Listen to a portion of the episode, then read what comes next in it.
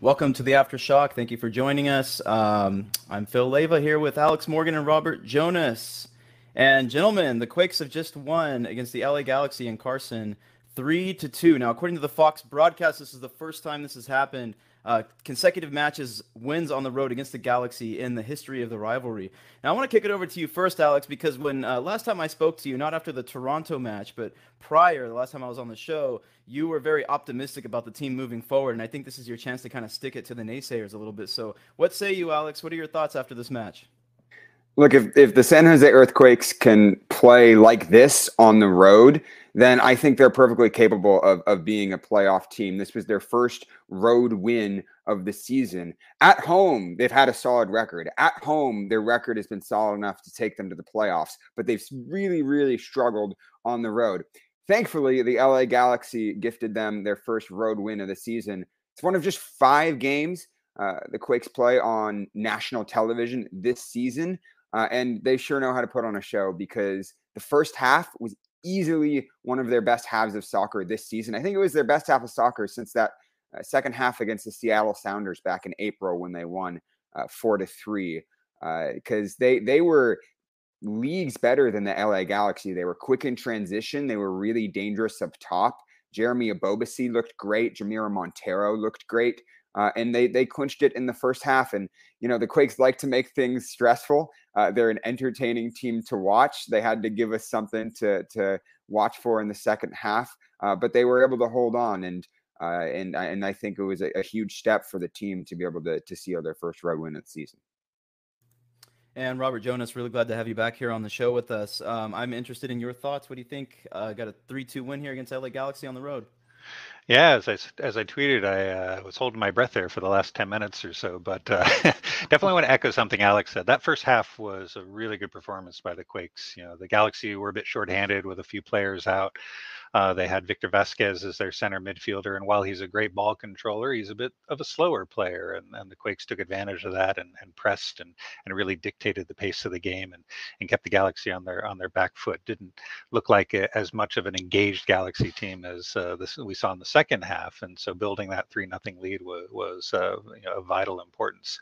Um, I, I was impressed all night. J T doing J T things in goal like we expect of him. Uh, Marcos Lopez was a player that really caught my attention, you know, not just getting the game-winning goal ultimately, but uh, seemed to be in the right places at the right time and uh, stayed on his feet a lot, which we uh, we always want to see him do. That we know he's a much better defender if he's uh, up on his feet. And so uh, overall, just a, a very encouraging performance. And if you're going to get your first road win of the of the season, uh, might as well be at the Galaxy. Yeah, absolutely, and I agree there. Um, Marcos Lopez with a with a pretty stellar performance, and he did score a goal in this match as well. As we saw, he had a pretty brilliant run going down the left uh, left side of the midfield there and finding Benji Kikanovic. And this is one of those moments when he kind of like drew the defenders in, and he was able to get rid of the ball very quickly, find Benji, and Benji knew right away what to do with it in order to deliver that pass into Marcos Lopez so he could score the goal from what was a seemingly impossible angle. Um, but what this tells me about the team, guys, is that they are making those like those passes that are anticipating the runs from their teammates rather than looking for the pass, finding what's in the moment and going with that. So it's it's kind of like we're seeing the team gel quite a bit here, and it's looking really great. And one thing that was really impressive to me, um, Alex, I'm not sure if you mentioned Benji Kikanovic, but I thought that Benji also had a pretty solid game, and he came out uh, right off the bat and won the penalty and set up um, Espinoza to score that first goal. So, you know, kind of setting the tone for the team there. Um, Alex, you, you mentioned Jamiro Monteiro in this match. I'm curious as to what you think, you know, specifically uh, what Monteiro was able to contribute to the team in order to, you know, push them forward and, and get this victory against L A. Look, Jamiro Monteiro is, I think, one of the best attacking midfielders in, in Major League Soccer. Uh, I think uh, he doesn't really get the, the credit that he deserves. I think he probably surprised a lot of people tonight watching this national broadcast uh, because he's able to find passes and, and unlock Uh, you know, passes in the attack that nobody else on this San Jose Earthquakes team is able to do. And I was particularly impressed with his assist to Jeremy Ebobisse because I thought I was begging for him to shoot that ball when he received that cutback at the top of the box. Uh, but the composure and the the presence to be able to to hold up the ball and then play Jeremy Ebobisse in for that Uh, that goal was was really quite striking. And I love the connection that he has with Benji Kikanovic and Jeremy Ebobisse up top. Those three are starting to have a really solid connection. I think that uh, Benji Kikanovic has solidified his place in the starting lineup with the performance that he's had in the last three games. Alex Covelo gave him uh, you know, the, the starting spot when when Cade Cowell went away to the U S Uh, U twenty national team camp. Cade Cowell played well at that tournament, but he's come back to to San Jose, and and, and Kikanovic has uh, stolen that spot from him because he's got multiple goals.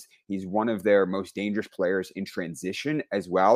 I thought that the San Jose Earthquakes transition play in the first half of this game was really, really strong, in part because the L A Galaxy were awful in transition. Their midfield might have been the laziest midfield performance that I've seen this season of any team. Uh, but San Jose were able to exploit that. And, and that's the way that I want San Jose to play. I think that they're dangerous when they're playing quickly in attack, when they're playing directly, when they're looking for balls in behind, when they're getting the ball out wide. Uh, it's the players that have pace on the wings. Uh, that's what made them successful tonight. And if they keep doing that this season, I think it will continue to make them successful. And they'll be a strong team that can continue to climb their way up the Western Conference standings.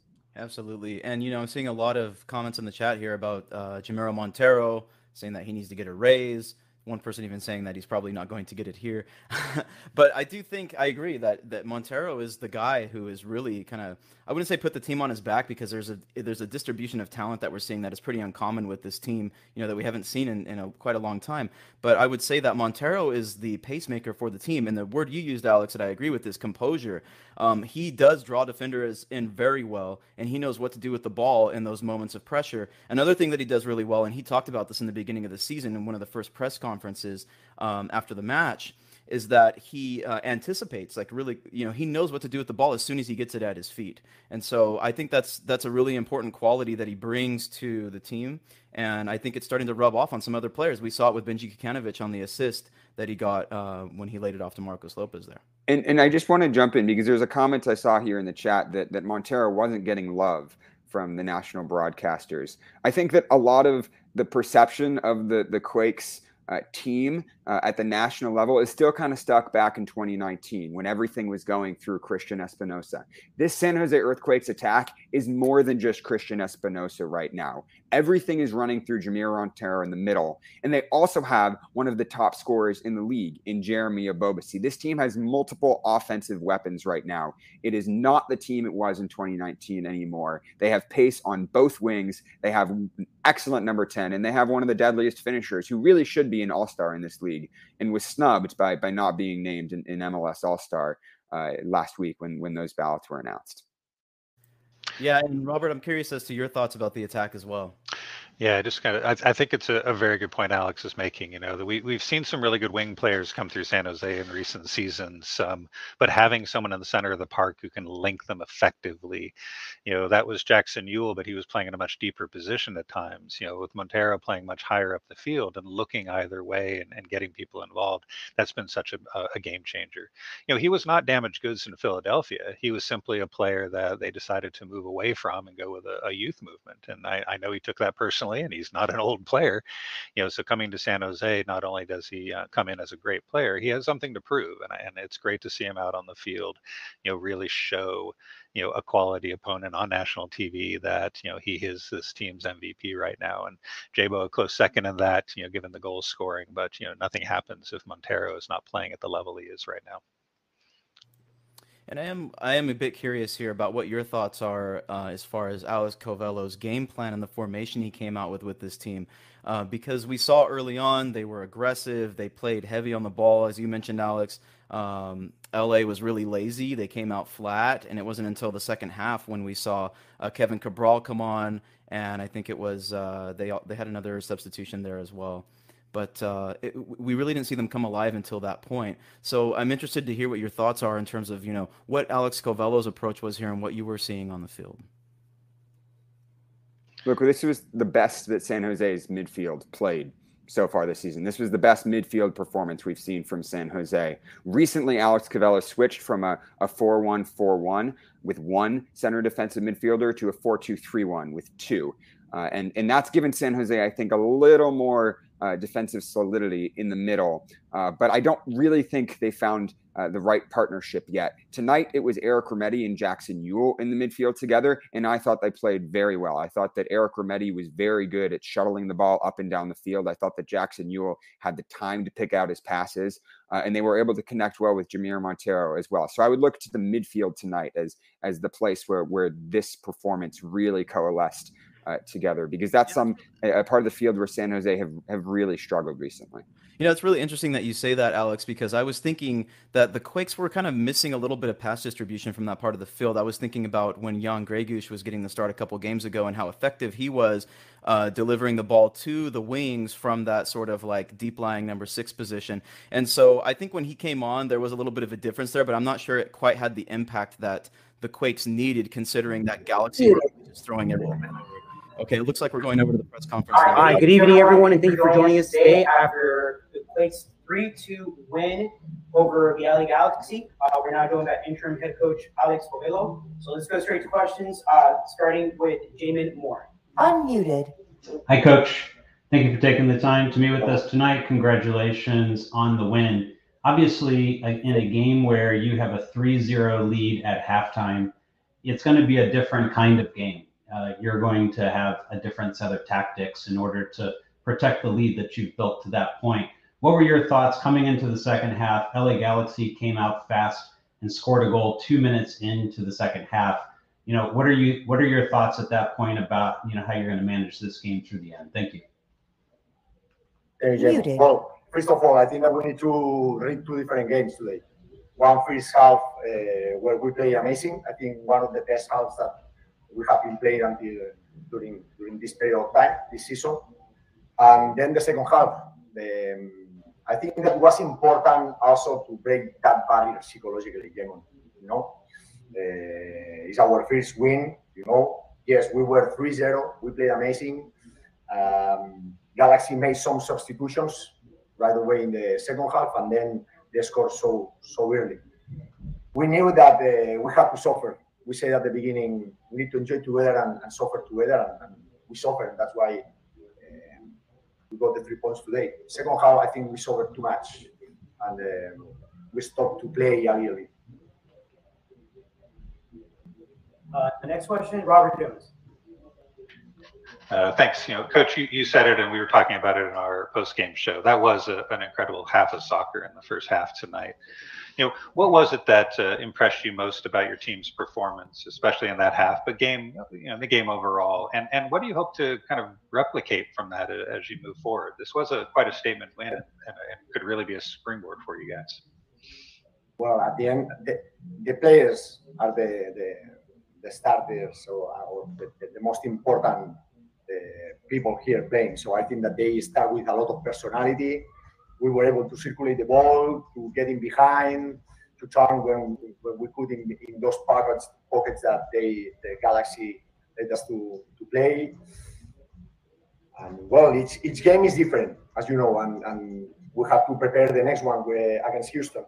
Um, sometimes we will, we will be able to play like that, sometimes we will suffer a little bit more, and, but we need to try to play like the first half we did. In the second half, they push, and, and we have to defend. J T had an amazing save today again. I think he's growing a lot. Um, and also, we defend the boxes. I think that is psychological, too. It was important, this victory. Thank you, Alex. Uh, a reminder to everyone, please keep your cameras off at all times. And when called upon, go ahead and mute and unmute your mic.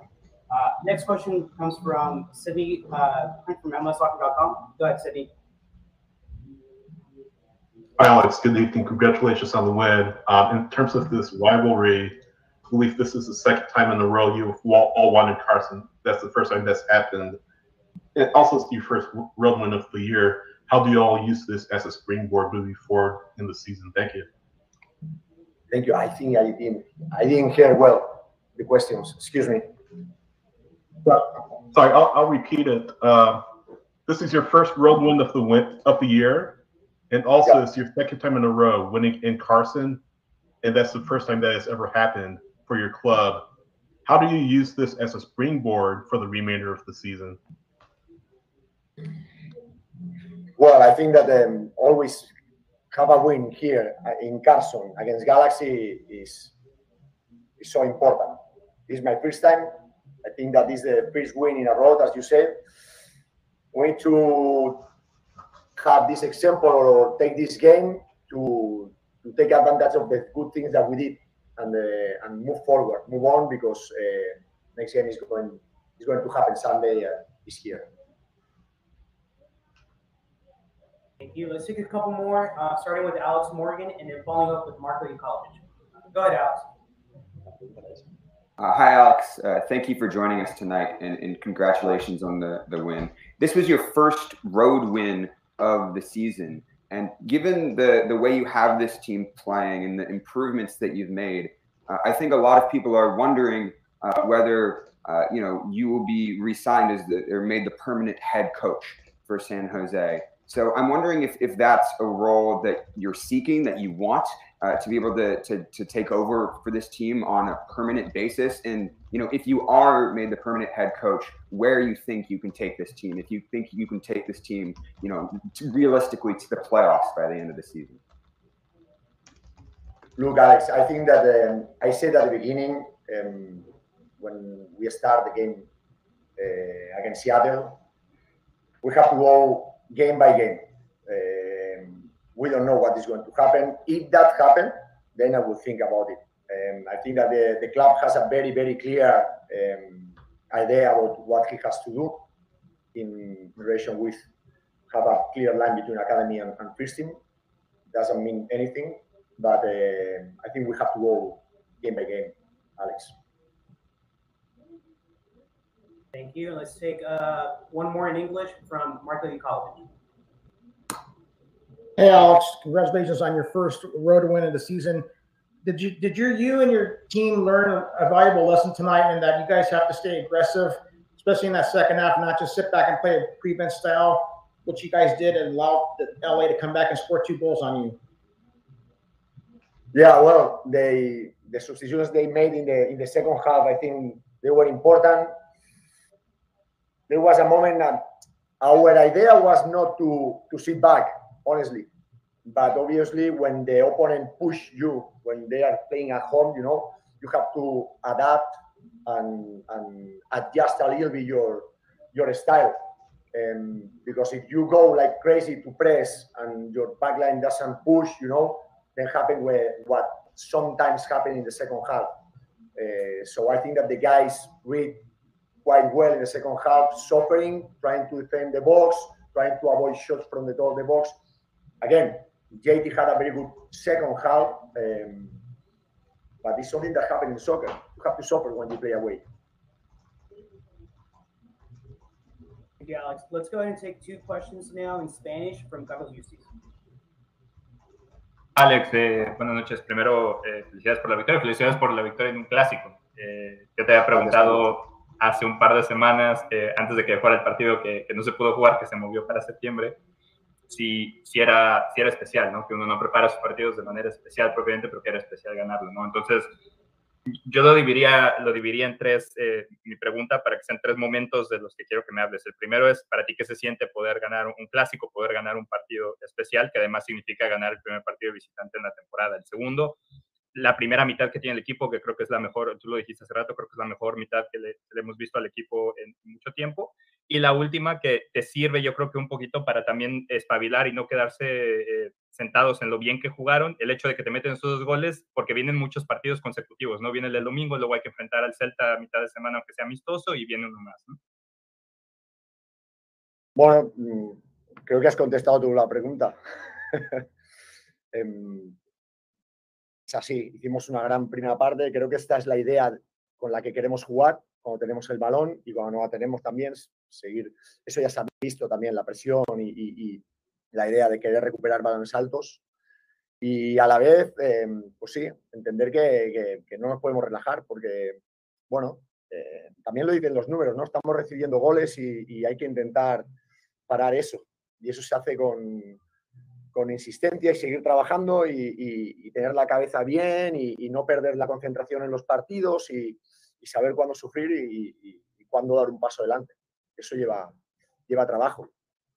Digamos, eh, creo que este es el de ligas, son doce partidos desde, sí, que, y, desde que empezamos. Sí, y, lo, y lo especial de todas maneras que es ganar un clásico, ¿no? Igual es especial poder ganarlo y además ganar visitante. Hombre, la verdad es que es especial, es especial. Creo, se lo comentaba a Leach, ¿no? Antes del partido. La última vez que estuve en el banquillo aquí fue con, con, con él y con Steve Ralston en el dos mil diecisiete, que ganamos, y es otra cosa estar aquí abajo. Así que ahora, poquito tiempo para disfrutarlo porque tenemos Houston, pero, pero es especial, es especial. Y ganar fuera de casa, que los chicos lo necesitaban. Estábamos intentando, estábamos ahí, te ponías por delante o empatabas, pero no encontramos la forma de, de sacar tres puntos. Y hoy, aquí, contra este rival en California, se lo merecen. Los chicos se lo merecen. Mucho. Enhorabuena. Gracias. All right. Thank you, Alex, for your time. Um, and thank you, everyone, for your questions. We'll be bringing out a player momentarily. Wow, lots to talk about. Uh, Robert, you had a question for Alex Covelo in regards to uh, what he saw in the team, what impressed him the most with the, the uh, you know, in this victory, and whether it's going to be a springboard for the team moving forward. And I'm, uh, one thing that I noticed Covelo mentioned, and I don't know if this was just like a translation thing, but he mentioned that uh, there's a, a lot of personality out there. I'm curious as to what your thoughts are in regards to his response to your question. Yeah, I, I think, uh, you know, it's it's a real promising sign, you know, players that, you know, and winning is contagious. We'll just say it that way. And when you're playing well, you want to keep playing and you want to keep playing well and you want to get out there again. You know, I imagine this team was pretty disappointed after the result in Toronto. Um, I, uh, well, actually, I should say that. I think they're disappointed they didn't win the game in Toronto. I think they were, uh, you know, excited to to walk out of there with a point. But, you know, that's one of those draws that feels like a loss. And, you know, getting to get back on the field pretty quickly was, was a positive. You know, this team played with their heads up. You know, they were looking for each other. They were, there was sort of a kind of a trust and excitement out there. They weren't hanging their heads. They weren't pointing fingers. You know, they weren't, you know, kind of playing the blame game when, when things started to go bad. They, they, they kept their personality intact. And, you know, for a team that has struggled, you know, that can be fragile at times. Um, and I was impressed that, you know, the way the players contort themselves, comported themselves in that first half. As Covelo said, he noticed it too. I think we all did.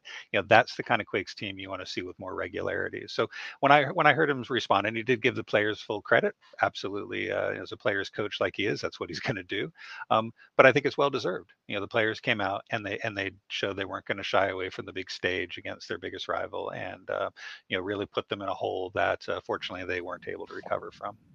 And before we shift over to you, Alex, because because you asked the uh, the heavy hitter question about the head coaching job, I do want to mention really quickly, since we have everybody here, uh, make sure you check out uh, quakes epicenter dot com, where you can find the you know the articles that are written by our wonderful writers, the salary spreadsheet, and of course our Patreon, which Jamin has just posted here at the bottom of the screen. You can also see the banner going across there. If you go to quakes epicenter dot com slash patreon, you can see um, how you can contribute to our website in order to become a patron. And if you contribute at least five dollars, you can also join our Quakes Epicenter Slack, where you can have some of the most fun discussions with some of the best writers that we have on our staff.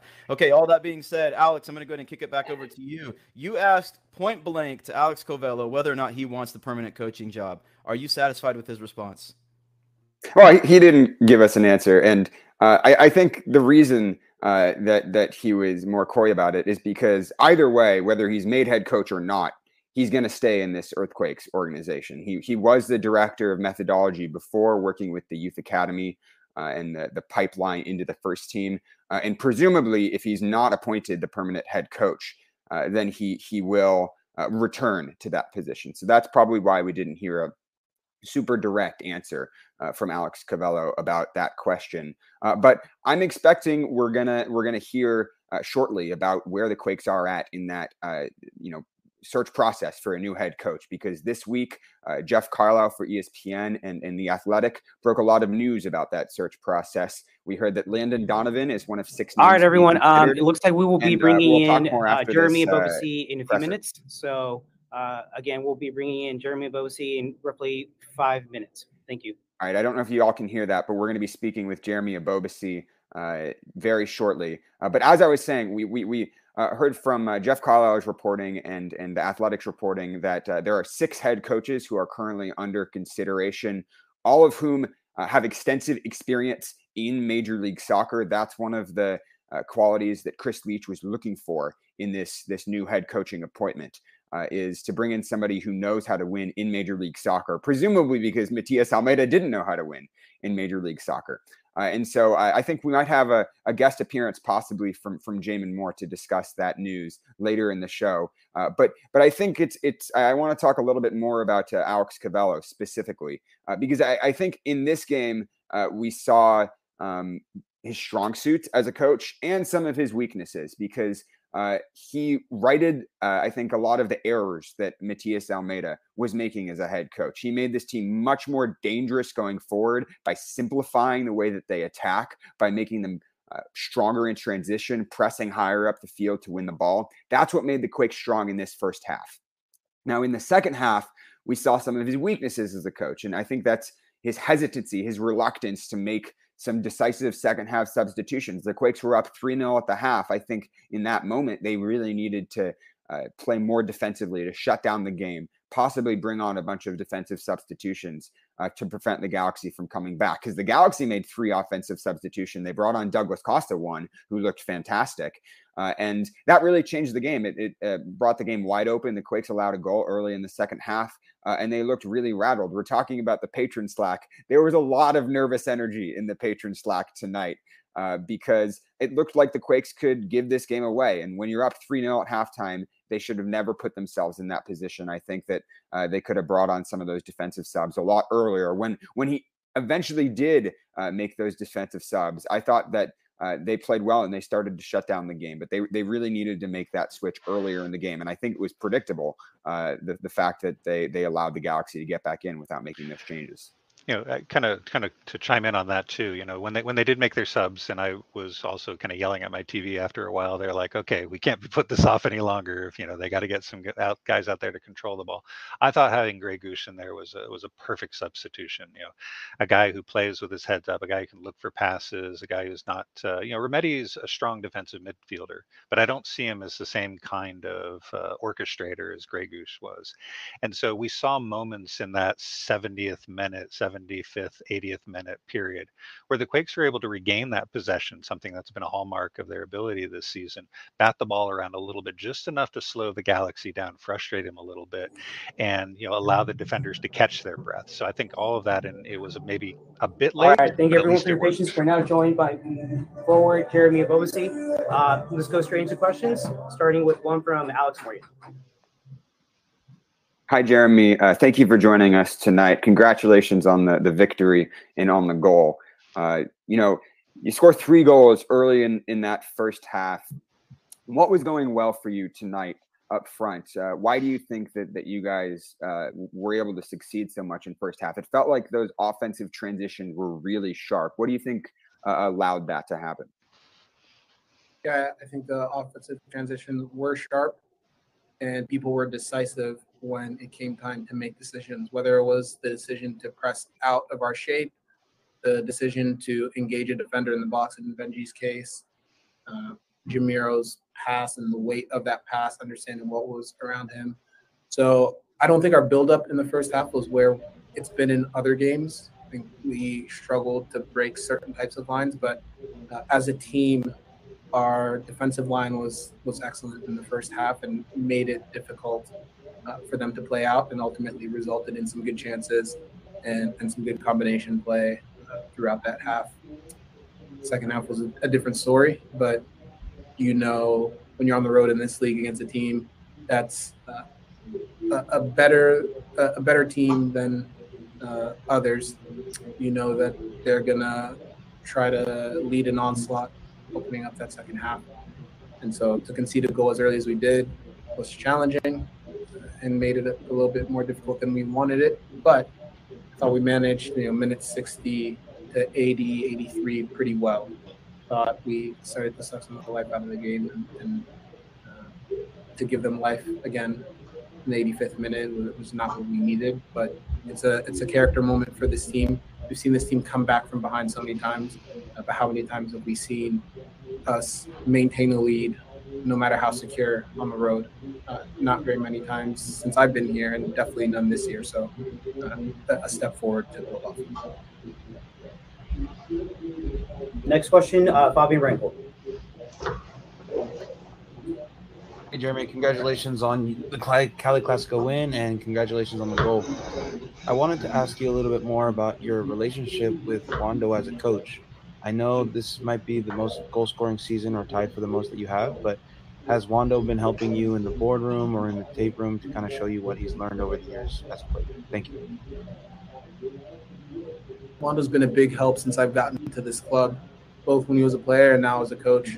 I think when he was a player, it was more on-field, kind of picking each other's brains through finishing sessions, understanding what works, how to uh, react after certain types of misses, how to make sure that we're getting more and more chances, and also just feeding off of each other maybe when we aren't able to find those chances in games, and, and trying to tailor each other's movements. And, and I think the mutual respect um, was there from day one, which I appreciated from him because, frankly, I've done nothing compared to him. So for, for him to be as level-headed as he was and continues to be, it's a huge asset, and something that gives me confidence. And now as a coach, it's not just me, it's it's all the attackers. The way he breaks the game down, the way he uh, shows us tendencies of opposing defenses, talks us through them, and especially the last few games, we've been really able to execute upon them. Uh, so Wondo, the staff, have really allowed this attacking group to come together uh, in the way that they want us to play, and, and credit to the whole group because so far it's been pretty good execution. Thank you, Jeremy. Let's take a few more, starting with Robert Jonas. Thank you, thank you. Um, I sense a little humility there in your answer. Um, um, I, you're you're a top-notch forward yourself, and I do have a question related to that.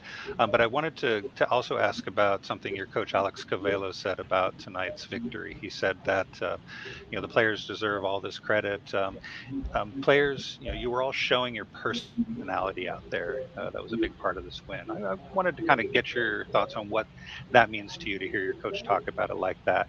And then after that, I, I do think it's really important to mention you have reached your career uh, high in goals with eleven. There's still sixteen games remaining in this season. So as you look ahead to the basically the second half of the season, you know, what are some of the uh, the expectations you have for yourself? You know, having you know, put together a fantastic foundation so far.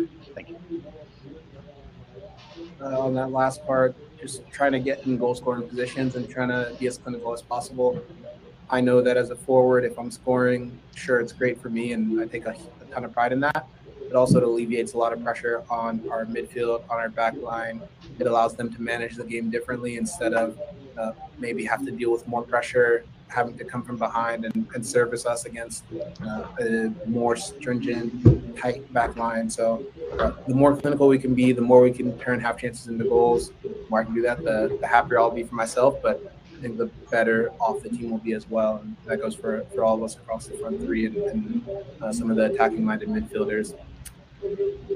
I think Alex and the coaching staff have, have worked really hard uh, to put us in this position, and they have given us license to go out and express ourselves, kind of carrying on the foundation that was built at this club. And it's something that we appreciate.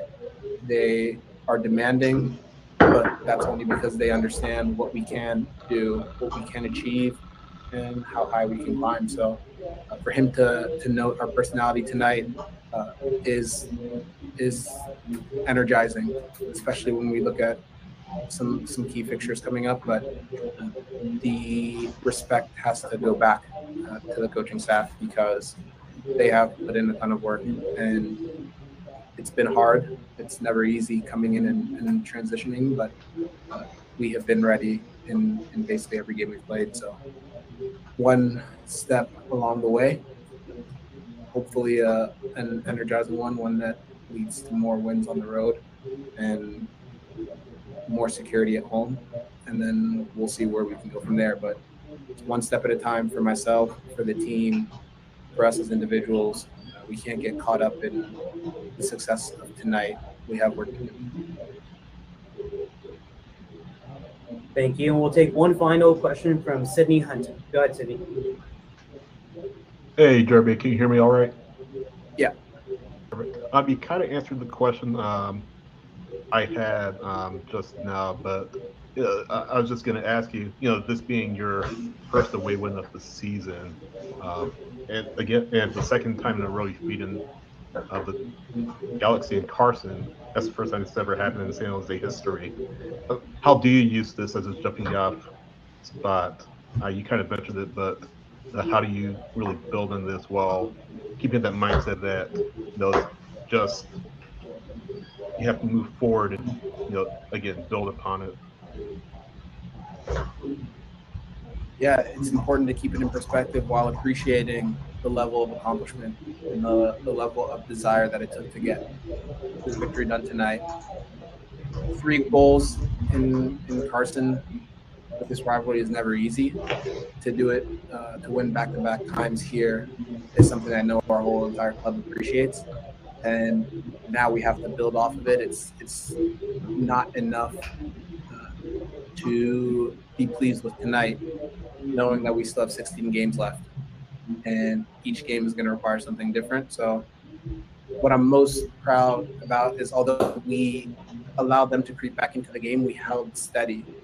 Uh, we did not break, and we held it down three two. Whereas in Vancouver, uh, we conceded in the ninety-fifth minute. And I remember saying to some of the guys in the locker room, we need guts in those moments. We need to show the ability to close games out in the ugliest ways possible on the road. And at times it was ugly tonight. At times J T needed to make saves, but at times we managed the game really well. And I think this is a learning moment that we can replicate in other moments, but it takes full attentiveness from everyone on the field, everyone coming in from the bench. And if we can put together ninety minute games plus, I think we can we can do something special, something that maybe seemed out of reach, you know, a few months ago. Thank you, Rory. We're actually going to take one final quick question from Jamin Moore. Go ahead, Jamin. Hey, Jeremy. Congratulations uh, on the victory, and uh, congratulations on getting a goal and, and a victory on the same time. It's nice to talk to you. Um, the uh, one of the things that uh, has been happening over the past few games is Jamiro Monteiro has been really finding some great form, and uh, you know, he's been assisting you uh, for many of those assists. All of his assists and goals have come in the last eleven games of the season. We know sometimes central midfielders, things don't quite click. They make great, great chances, but they don't necessarily turn into goals all the time. What is it that's working really well right now, you know, for you and Jamiro, where this connection is really working well for both of you? Thank you. Muted. Yeah, he's a really good player. Uh, He came in a little bit later in, in the preseason, so I think naturally there was an adjustment period. But from the moment he got here, we recognized his talent. And I think for myself as a center forward especially, I think the wingers got it a little quicker than I did. It's really understanding how he likes to play his final passes. Um, and I think I'm understanding more and more. I think, you know, some of the other guys who maybe didn't understand how to get the most out of those passes are, are getting in better spots and getting shots off and getting goals. You don't necessarily see it all the time in games, but in practice, uh, I see it. And he's someone we have to feed. We have to give him the ball because he's capable of scoring, and teams have to respect, you know, his goal scoring prowess as as he scored and showed against Portland. But it, it's a special player, and, and we need to continue to to build off of what he brings to the attack, because uh, sometimes, and I'll point to myself in Chicago, he'll put us in good spots and, and we won't be able to finish them. And so maybe it might reflect a little bit differently on him that he doesn't have that assist, but uh, we know what he brings to the team. And with him on the field, we know that we're going to get at least one clear chance a game. And so it's on us to, to find a way to finish it. All right, well, that's all the time we have for today. Uh, thanks, Jeremy, again for your time, and thank you, everyone, for your questions. Thanks, everyone. right, Jeremy Ebobisse, arguably one of the better uh, interviews post-game that the Quakes have right now. I mean, just a humble guy, uh, very calm, and just answers every question, that, you know, as far as he could, given uh, his professional demeanor. Um, there's a lot to talk about here. I, I really actually I liked Fabian's question, uh, Fabian Rankle, Tectonic Takes, uh, about his relationship with Chris Wondolowski, and uh, J-Bo actually went into quite a bit of detail about what, what that relationship looked like on the field and now what it is as a coach. Um, and then Alex, you asked him, uh, you know, what was going well in that first half, and he kind of gave a response about the decisiveness of the players, kind of going back onto what we were talking about at the beginning of the show. And uh, Robert, you were, you know, in response to your question, he talked about how uh, the team was able to, or, you know, him scoring goals was a, was able to alleviate pressure from the midfield and the back line. Um, but one one thing that I really wanted to get into, and Jamin actually asked this question, and I, I thought uh, J-Bo had a really interesting answer, was how Jamiro Monteiro is affecting the team and why he's working so well. And, and J-Bo admittedly stated that he didn't quite, you know, he wasn't latching onto those passes or finding the passes, whereas the wingers were at first. And he was kind of detailing how um, his relationship has developed with him and how it's gotten better over time. So I'm, you know, hopefully we can have Jamin hop on here in just a moment so he can talk about that and some other things regarding coaching that that he's got information about. Oh, there he is, Jamin. Why don't you uh, why don't you hop on here and give us your thoughts about the the Wizard of Oz stepping stepping back from the, the screen and gracing up with his, his appearance. I I just like to let you guys shine a bit. No, it, it's it's uh, it's awesome. We have a great team here, and uh, we we like the three person show. But uh, I'll I'll step in for a little bit for for the coaching stuff.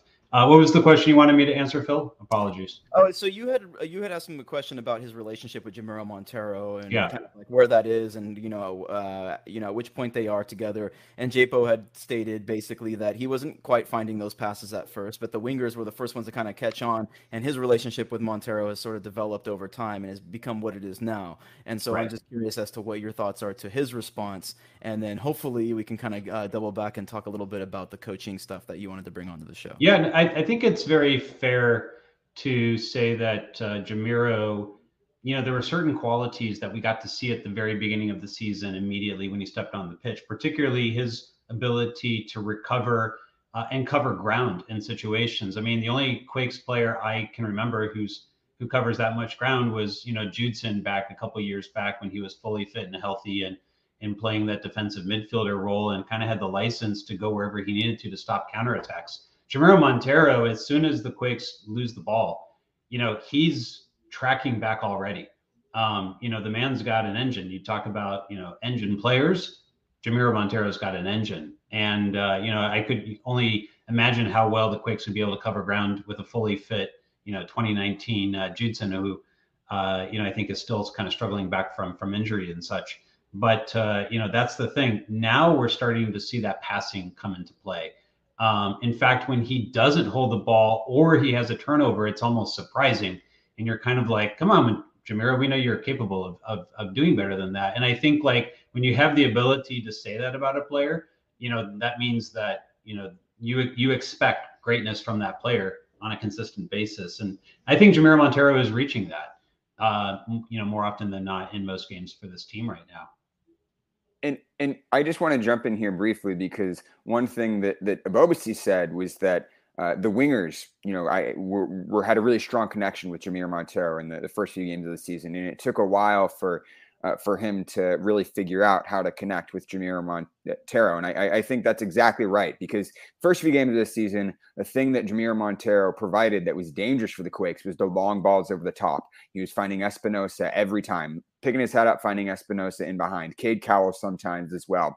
But now what's really impressed me is the short interplay uh, and connection that he has with Ebobisse. And that's huge for Ebobisse because Ebobisse looked a little lost in the first few games of this season. He looked very lost uh, last season after he returned from, from his concussion. Uh, and he, he wasn't able to connect with the midfield very well. And there was an open question as to whether he'd be able to succeed in that number nine position. That's why he came to San Jose in order to cement uh, his, his position at, at number nine uh, after playing on the wing for Portland. Jamiro Monteiro is the player that can connect the midfield to Jeremy Ebobisse, and that gets the best out of both players. And we are seeing that now. Uh, and so Jamiro Monteiro, I think, is, is everything to this team. And one more thing I'll add is that look, this team already has some of the best, I think, offensive players in Major League Soccer, in Jeremy Ebobisse, in Jamiro Monteiro. And they're not even at full capacity right now. They still have a D P spot open. They still have lots of Tam and Gam to work with. They still have lots of roster cap space to work with. And they just sold, uh, they just let go of two of their uh, starting players in Francisco Calvo and Shea Salinas. So if this is how good the San Jose Earthquakes can play now, they're capable of a lot more if they make the right additions in this summer transfer window.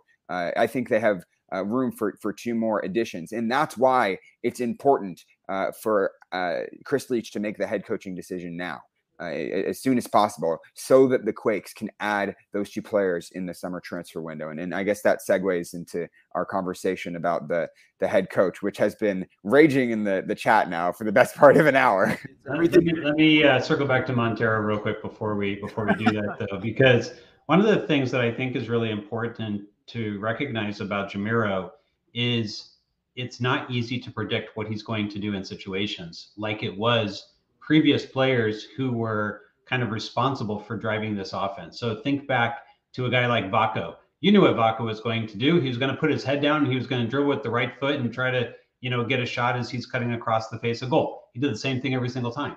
Like, we all knew what Vaco was going to do. Um, uh, you know, the same thing to some extent with Christian Espinoza. Is he got a little bit predictable uh, over the last couple of years, and defenses schemed for him. Now having a Jamiro Monteiro, how do you scheme for a Jamiro Monteiro?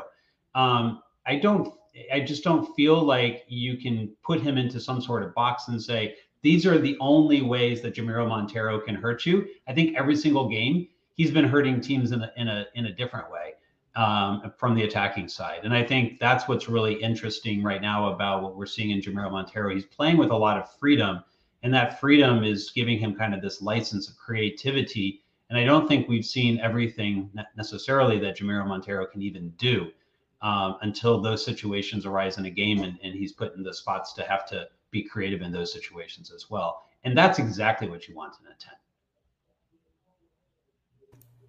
All right. Do I need to prompt the uh, the coach? No, we can go to the coach side. Yeah, because I think. I, and Robert, I, I don't want to exclude you from the conversation as well. So, um, and by all means, if you have anything to add into the Jamiro Monteiro discussion, now would be the time. I, I I don't know if there's anything else to add other than uh, you know, when when your number ten is getting hot at the right time and your number nine is banging in goals, uh, you know, that's the kind of momentum you want to build on. Uh, I think the only thing I wrote down in my notes here, listening to uh, Ebobisse's press conference, which I think I read every time, is that you know he's probably the Quakes player I'd most like to sit down and just have a coffee with and chat about things. You know, probably one of the more thoughtful players, and and, and always has time for questions. So, um, you know, not only the uh, the Quakes uh, Golden Boot winner uh, or Golden Boot leader at this point, but also probably the the leader in the coffee house if there is one. All right, Jamin. The, All uh, right. So, I mean, so what do we? Yeah, come on, Jamin. Un- unleash. What are we talking about? I mean, you see the question. Right. I know you've, seen, you've been producing the show. I mean, the, the big thing is, like, who are the Quakes going to hire as head coach? Uh, so I, we definitely do not know the answer to that question yet. And it's not because, like, I know, but I'm not telling you. Uh, or I've been told I can't tell you. Um, I think there still is some decision to make here. I do. I am at, I'm at the point where, at least from a noise perspective, there are stronger candidates than others. And I'll, you know, let me just try to address the Landon question. What I understand about the Landon situation, you know, according to sources that that me and some of the Quakes Epicenter staff, you know, have access to, uh, and we're not, you know, we're not, uh, look, we're not Jeff Carlisle, you know, uh, and uh, and we're not even, you know, the Athletic staff. So I don't know the quality of their sources, to be quite honest, but from what I understand, I don't think Landon is a leading candidate. I think he is in the final six. We know there are six. Jeff Carlisle um, was able to source that information. I know who his source is on that particular bit of information. He got the number from within the club, and I believe that that number is accurate. So there is six on a short list right now. That's the first. We've had a real good confirmation of that particular number. But the Landon information did not come, you know, from within the club to Carlisle. That much I know. So Carlisle got that from somewhere some else. Next level chess here, scooping just, the just, scoop. I'm just, I'm just trying to like help people understand how these how these things happen, because I don't claim to be a scoops guy. I never will be a scoops guy. I'm an analyst. Uh, I don't try to play the scoops game, but sometimes information makes its way to me, and you guys know the, know the drill. Sometimes it makes its way to you as well. So look, my information is that Landon is a candidate. He's in the final six, but he's not, I don't think, top rung in the final six. I don't think. Now, there's a lot of noise around it right now, and if you're the, the front office, you got to look at the noise and going like, well, there's a lot of noise. Like, you know, it's it's we're no, we're in the news. That that's great. But guess what? Last time you got a coach that put you in the news, his name was Matias Almeida, and you struggled for four years. So, you know, my perspective is just because someone is a newsworthy coach doesn't really mean it's the right move for this particular team. I think the, the names that you've heard us talk about on this show the most are still in kind of the leading candidate roles. There are some names that I've heard that were not in the Athletic article at all that I've been told are on the short list. So either the Athletic has some names wrong or I have some names wrong. I don't know who's right, to be quite honest. I'm not saying I'm right or they're right. I'm just saying that we have sources, and those sources are not com- in complete agreement right now. So yeah, your guess is as good as ours, but I think it uh, it sets up for, you know, an interesting, you know, few weeks here as we uh, kind of get this final decision. I, I'm going to be interested if Covelo's going on a run here and this team is winning road games and home games, even if he's not going to be the, the decision that you go with. Don't you kind of got to let the season play out? And then what do you do? You announce a coach, and then you just kind of like, well, but Covelo is going to see the season out, and then that coach is now not going to show up until after the season. It's a little bit weird. Like the best time to make a make a announcement about a coach who is not named Covelo is going to be after the Quakes lose two or three games in a row. When you're beating your rival, you're not going to come out the next day and go like, hey, we named a head coach and it's not Alex Covelo. I mean, it's just not going to work. So I don't know if they're waiting for like timing on this of like, you know, how they want to do it, or if they sincerely are still working their way through the short list. But what I can say is that um, there was supposed to be originally a press conference today. It's now been pushed to next Monday, that we were are supposed to be able to, to ask questions of Chris Leach. And I don't think it's limited to coaching or players. I think it's just like whatever we want to ask, Q and A. Um, and Robert, Alex, and I are all invited to be there. Hopefully we'll be able to, to make it, or at least a couple of us will. So we'll have more to say, and tune into Quakes Epicenter, because we'll either do an episode or put some articles out or something and give you our perspective on it. And and we don't know why that press conference was delayed. We do but not. The I fact asked, that we didn't get an answer. The fact that it was scheduled to be this week and then it got postponed suggests that there is some news that the club is waiting to announce. And uh, I certainly expect that uh, uh, they're reaching a decision point uh, in, in regards to this head coaching search, and that they will have, have news to announce fairly shortly. It, it feels like it's reaching a boiling point. Or it could be a player announcement, and they didn't get things, they, they, didn't, they didn't get dry on a, on a contract or something like that. You know, it's possible we could get a, a player announcement. It's actually the right timing for a player announcement, to be quite honest. And I'm not, I'm not going to say that feels more likely to me, but in some ways it actually kind of does feel more likely to me to get a player announcement right now than a coaching announcement. Again, considering where the team is at and, you know, how Covelo is moving this team along, winning home games, now beating your rival. Like, it just, again, seems weird if he's not going to be your head coach moving forward to make that announcement. And maybe that's maybe that's the reason it got postponed. We don't really know. So hopefully that is some info, right? Robert, anything uh, you uh, have on top of that? Um, you know, you were invited to the press conference as well. I don't know if you had any insight. Yeah, n- nothing uh, but my own conjecture and working off my own experience. You know, it feels a lot like it's, you know, more centered around coaching and maybe an update on, you know, the, the situation and the search. And a lot of that, you know, when when, you know, Jeff Carlisle puts out his tweet, you know, the Athletic follows up with a few more, you know, name drops as far as who those candidates are. Right, you know, ahead, of, right ahead of a press conference. Right ahead of a press conference. Right? Yeah. Exactly. Usually, usually, you know, news breaks and news comes out in that in that avenue as a precursor to to some sort of announcement.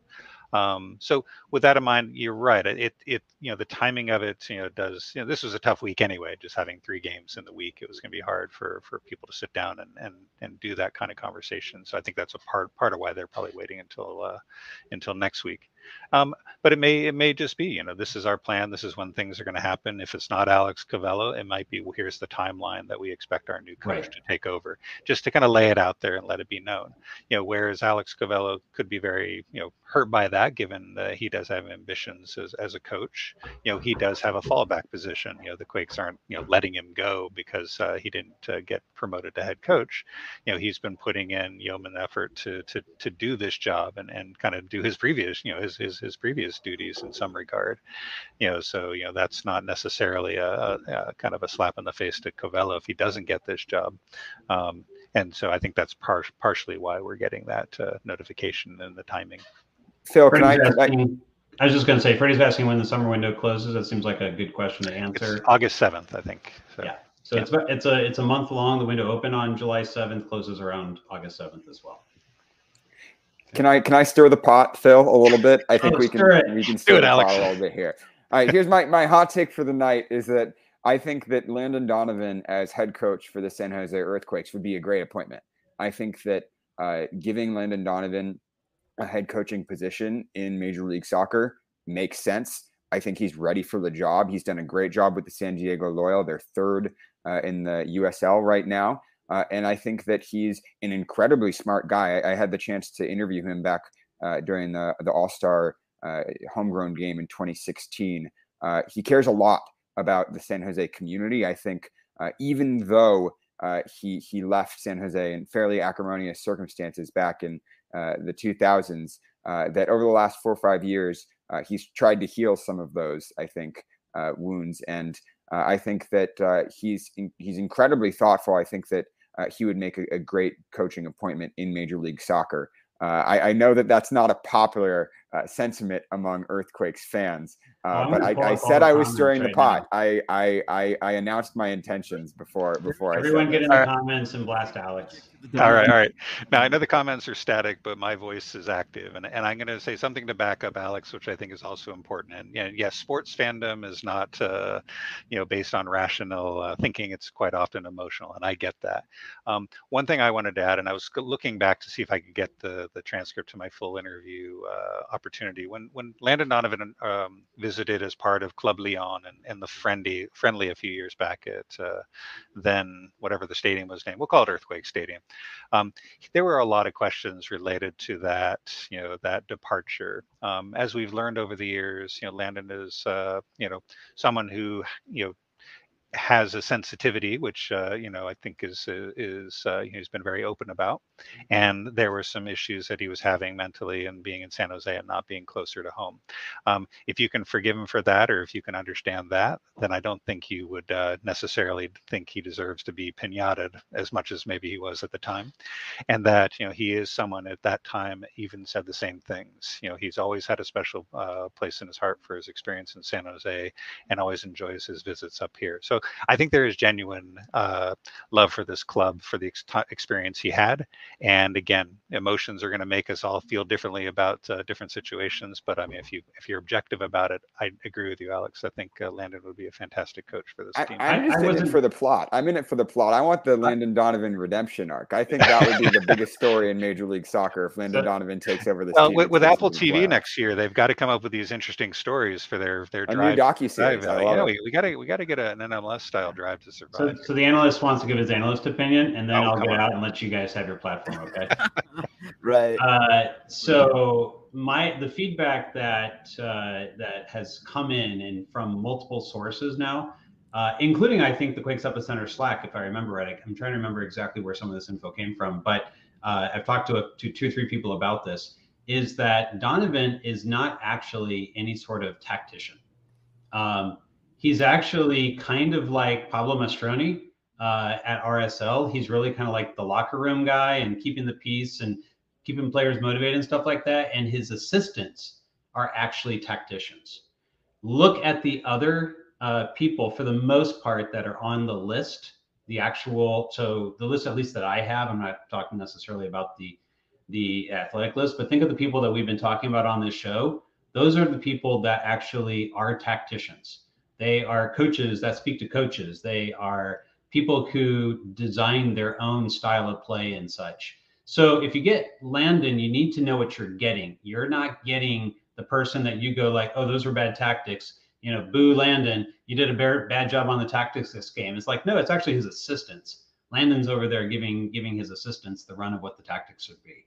He's not going to be that guy.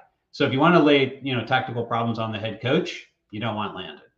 At least that's what I hear from several sources. So uh, I'm just giving you guys like a little bit of the uh, understanding. Yes, Almeida was not a tactician. Look, look at this comment right here. Here we go. Hang on right here. Right here. Almeida was not a tactician. How did that go? By the way, it went pretty well so long as he had El Maestro. As soon as he didn't have El Maestro, didn't go so well. Yeah. Great locker room. They loved him. Didn't want him to leave, if you can believe some of the information that's been coming out uh, recently, which I do. I actually think Almeida kept the locker room the whole time. I think they did love him.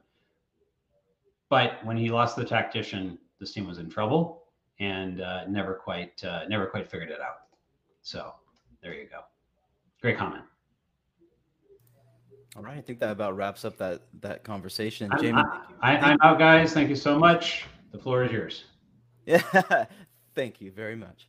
All right, why don't we, uh, we're at about an hour into the show right now, gentlemen. Why don't we go ahead and move toward our final comment section, and you can add in whatever last things that you had brewing into the last part of the show here. I'm going to kick it over to Robert Jonas first. Robert, let's hear your final thoughts after this uh, three to two victory over the L A Galaxy. Uh, you always love to see a win against uh, the L A Galaxy. They they don't happen often enough, probably because they don't play as often as they used to. But, uh, you know, this was one of those uh, victories that's not going to make a top ten list.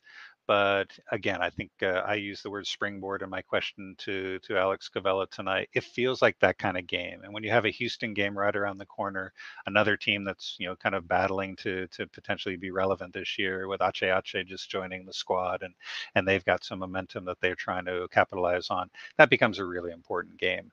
Um, my player of the match was, was J T, and and Marcos Lopez was uh, maybe, you know, just behind him in that in that category.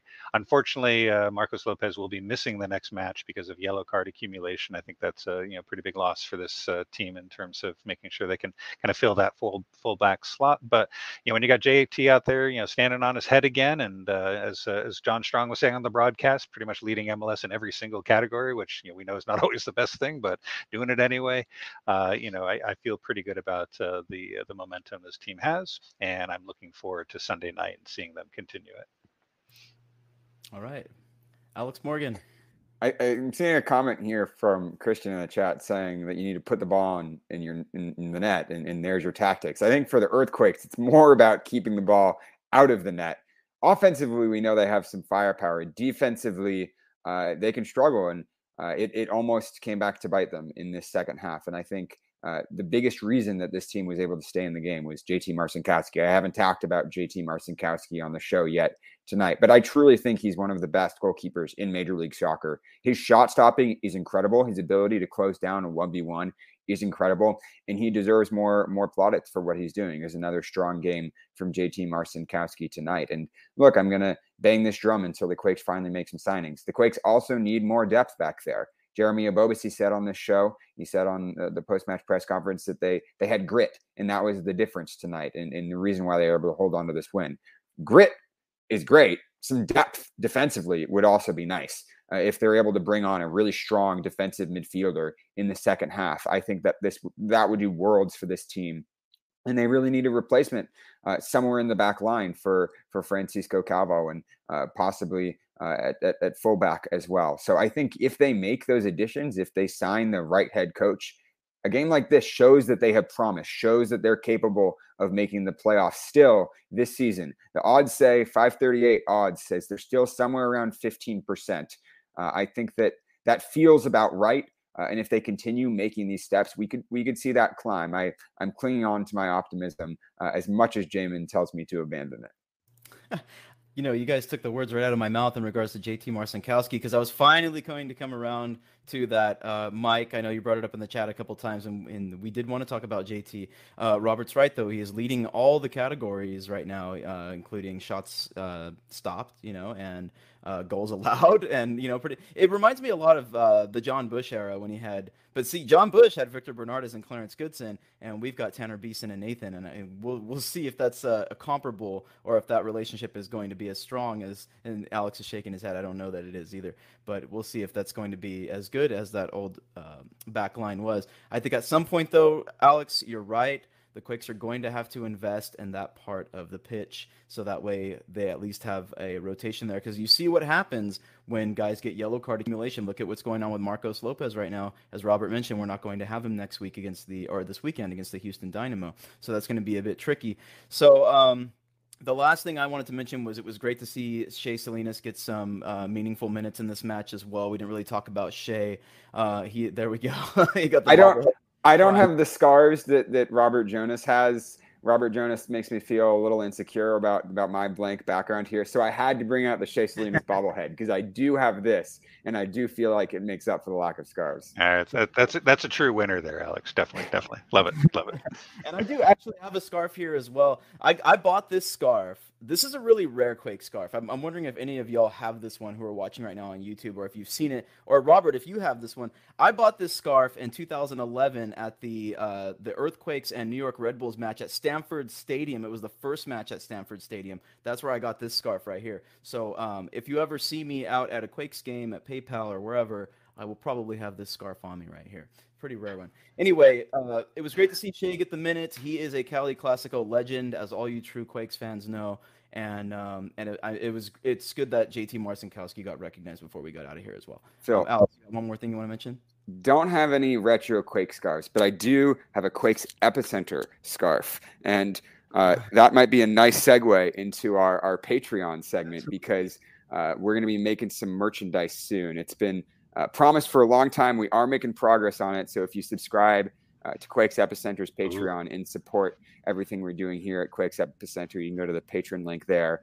Uh, you might be uh, able to get your hands on some uh, Quakes Epicenter merchandise like this uh, scarf that I bought. I will, I will make room on the wall for one of those. Absolutely. I don't see any. You're going to have to do some some squishing there, Robert. It feels pretty full. Well, the eagle-eyed out there might spy the Galaxy scarf up there, and that's that's an easy one I can probably replace. So.